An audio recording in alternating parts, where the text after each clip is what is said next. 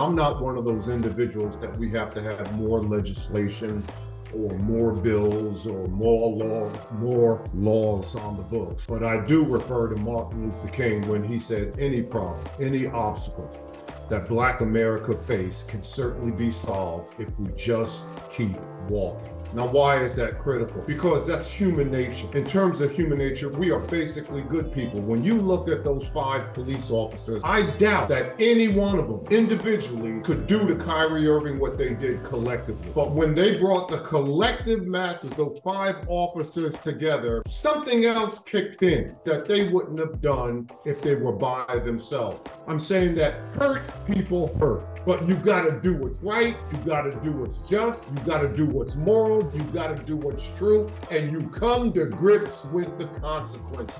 That's the only call to action that's going to get us out of this nonsense.